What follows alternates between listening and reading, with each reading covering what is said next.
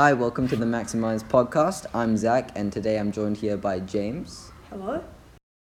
And today we will be discussing social distancing and how it affects us in our school life. So, as many people know right now, social distancing was a new thing implemented recently due to the coronavirus or COVID 19.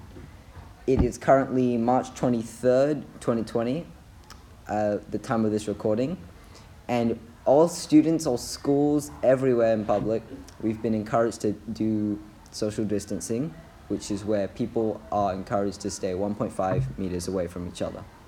So, the reason why social distancing is such a drastic problem, well, not really a problem, but an issue that people have been conflicted over for the past several weeks or days, it's that it doesn't seem to be quite effective in the sense that to implement it to public environments like shopping malls, cinemas, restaurants, that seems fine. But to implement it to a school like what we have at Colby, where all of our desks are split apart and we are encouraged to stay 1.5 meters away from each other and not touch each other, like high fives, hugs, and stuff like that. It's ridiculous that they think they could keep this up, as well as thinking it would be effective because, well, firstly, they're children. Children like to hang out with their friends. It's a way to keep a nice social work balance, especially in such a daunting school environment sometimes. Anyway, James, what are your thoughts on it? Well, you, I've heard this thing, and I'm sure you've heard it as well. That uh, scientists are doing something that's trying, that's called like flattening the curve or slow the incidence of infection, especially serious cases. We are less likely to overtax our healthcare system, which should lower the mortality rate from the illness as well. All this is good, but it comes with a cost. There's a cost of isolation, and I'm not talking about the economic impact, the pricey stimulus packages, or the plunging stock market. I'm talking about the damage that occurs when communities disintegrate. Australians already are uniquely isolated people. In ensuing years, social media, video games, and streaming services have made everything much worse. People are spending increasingly less time interacting with neighbors and friends and engaging in their communities and more and more time alone. That's had a devastating impact on our social institutions. It's also been deeply detrimental to our public and personal health. Care, health. Lonelier people get sick, stay sicker, and die soon.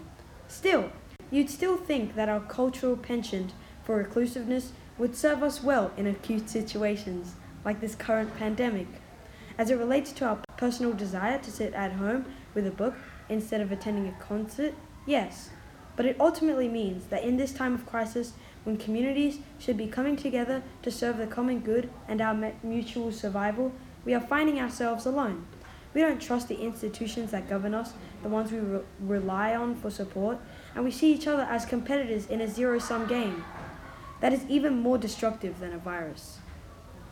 Two short weeks ago, a friend commented that if a family in our circle found themselves ill or short on supplies, the rest of us would be happy to pitch in and help, even if that meant sacrificing for our own families. Yes, even toilet paper. We have a village, she says, but not everyone does. Yes, it's hard to build community when you're self quarantining. It's certainly not the ideal time to get involved in your church or start volunteering at the local food bank, but it is definitely time to turn our attention to those around us. That's some brilliant points you brought up. And I frankly think that social distancing, to put it lightly, is not the worst thing. But it's obviously not the most helpful or effective right now in this current pandemic. Yes, I agree.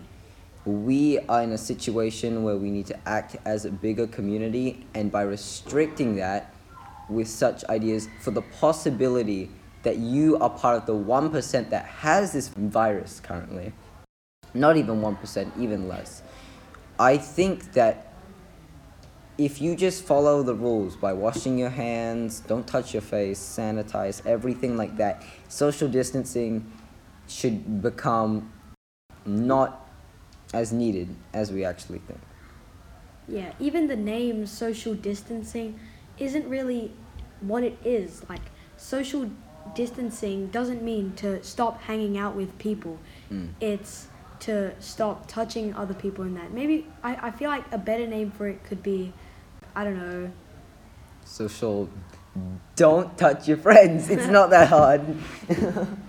but the idea is that you don't need to just social distance from everyone. If it's in a public environment, that's fine. But in a school environment, in a home environment, maybe even with your friends in a small capacity, I don't think it's a dangerous situation that calls for social distancing. Well, I think that's all the time we have for today. Uh, Yep. this has been Zach and James, and thank you for listening.